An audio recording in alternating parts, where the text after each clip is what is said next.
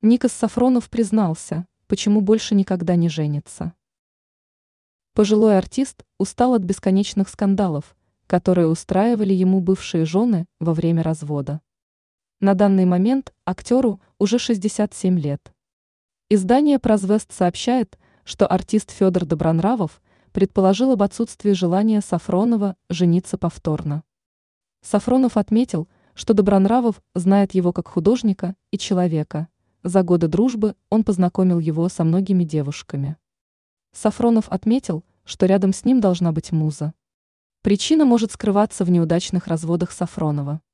Первой женой Никаса стала девушка из Югославии Драгана, но она согласилась развестись только через два года, несмотря на тот факт, что Сафронов уехал от нее через 20 дней после свадьбы. Второе бракосочетание состоялось с Франческой, она родила художнику сына Стефана. С ней Сафронов смог развестись только через 13 дней. Франческа считала, что когда Сафронов уехал от нее в Москву, он предал ее.